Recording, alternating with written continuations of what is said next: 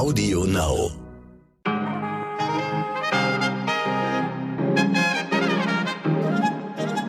Guten Morgen, meine lieben Zuhörerinnen. Heute ist Freitag, der 28. Oktober. Ich bin Michel Abdullahi und das ist eine ganz besondere Ausgabe von Heute Wichtig mit unserer Langversion.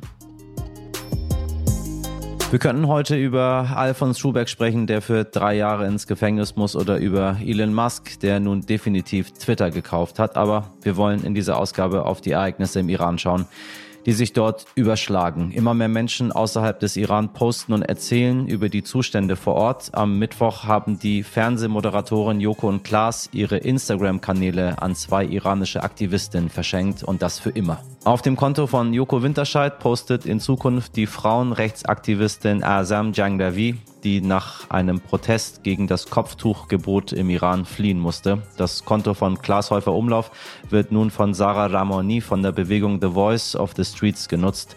Fast zwei Millionen FollowerInnen erreichen sie damit.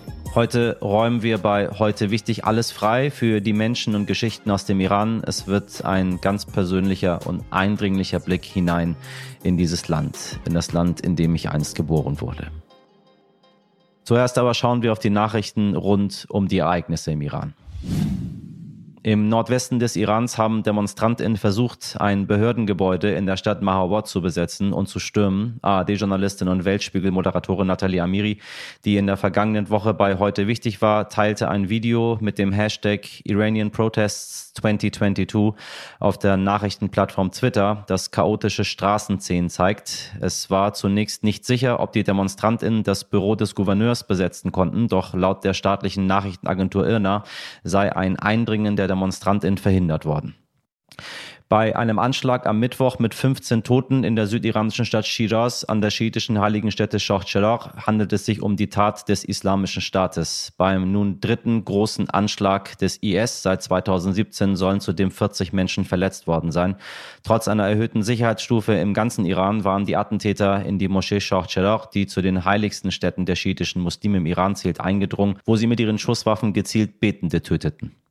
Und die OrganisatorInnen des Instagram-Kanals Frauen leben Freiheit Köln rufen morgen zu einer Demonstration und Solidaritätsbewegung auf. Ab 15.30 Uhr kann man zum Kölner Roncalli-Platz kommen. Ab 16 Uhr ist eine weitere Kundgebung aus Solidarität mit der Protestbewegung der Frauen und Männer im Iran geplant.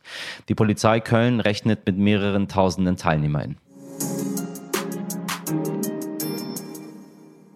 Meine lieben Zuhörerinnen, seit 43 Jahren richtet die Islamische Republik seine Bevölkerung hin. Seit fünf Wochen kann es die Welt endlich sehen, dank Social Media. Der Schlachtruf der Revolution trägt den Namen von Mahsa Amini, jener Frau, die die Schergen des menschenverachtenden Regimes getötet haben, weil sie ihr Kopftuch nicht richtig trug.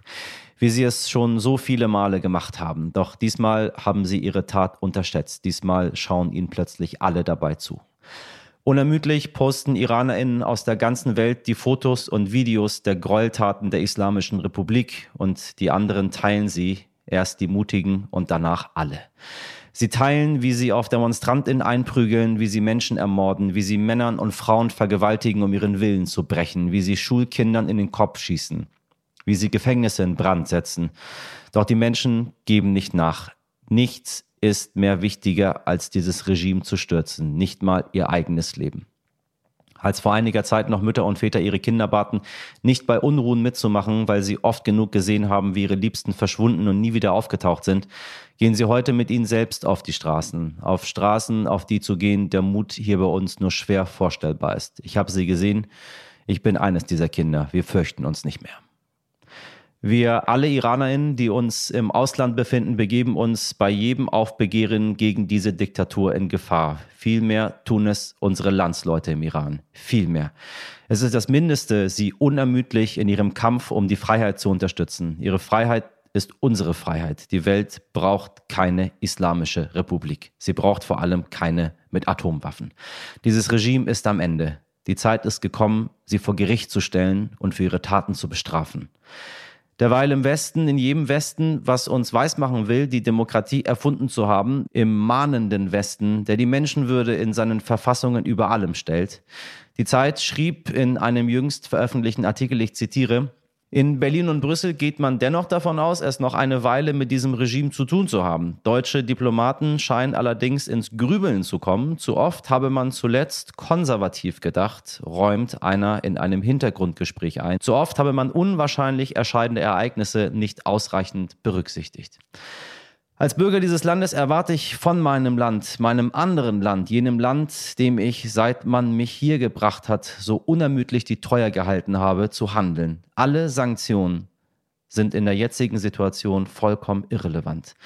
Der zynische Slogan der letzten 20 Jahre, insbesondere der Merkel-Regierung, Wandel durch Handel, ist komplett gescheitert. Wir haben in den letzten Wochen gelernt, viel wichtiger ist Solidarität. Sie stützen die Menschen. Solidarität kann Berge versetzen. Mit Sanktionen kann man diesem Regime nicht schaden, sonst wären sie schon seit Jahrzehnten Geschichte. Diese Regierung ist kein Fall für Diplomatie. Sie ist ein Fall für Den Haag, meine lieben Zuhörerinnen. Die Menschen im Iran, sie hören uns, sie sehen uns, sie schreiben mir, sie danken uns. Und wir müssen sie sehen. Wir müssen sie sehen. Glauben Sie nicht, dass das Teilen eines Bildes nichts bringt. Glauben Sie nicht, dass Sie Millionen an Follower brauchen, um auf Unrecht aufmerksam zu machen. Nein. Sie können es alleine machen. 43 Jahre hat der Westen mit diesen Terroristen Geschäfte gemacht.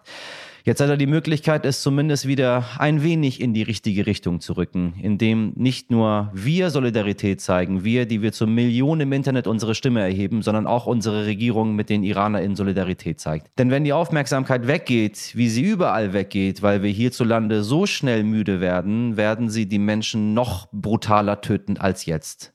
Darauf warten sie nur. Das war schon immer ihre Strategie. Wer übrig bleibt, gewinnt. Bisher war es am Ende immer die Islamische Republik. Aber diesmal haben sie sich geirrt. Der Atem der Freiheit ist länger.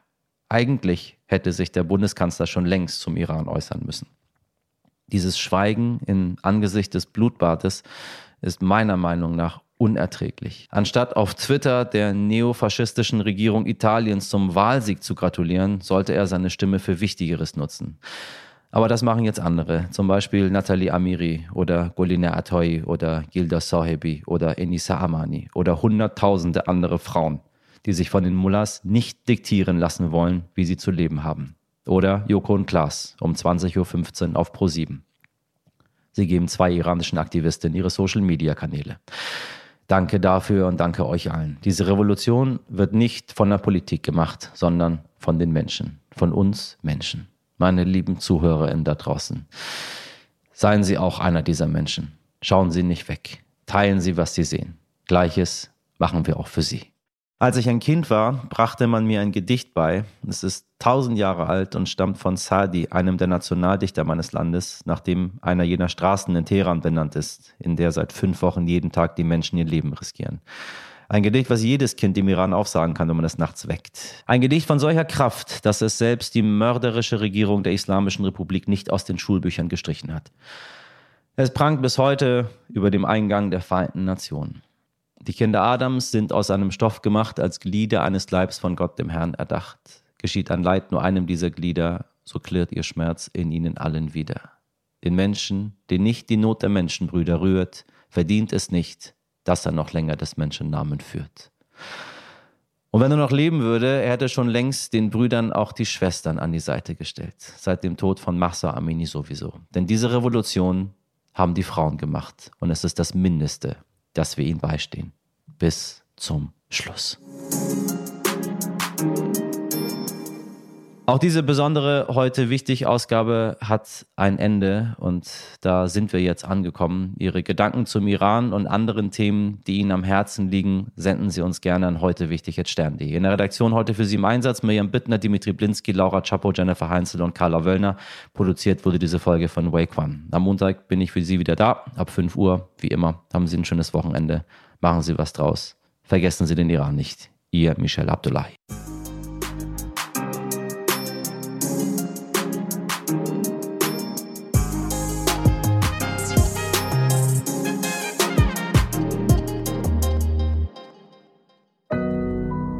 Audio Now.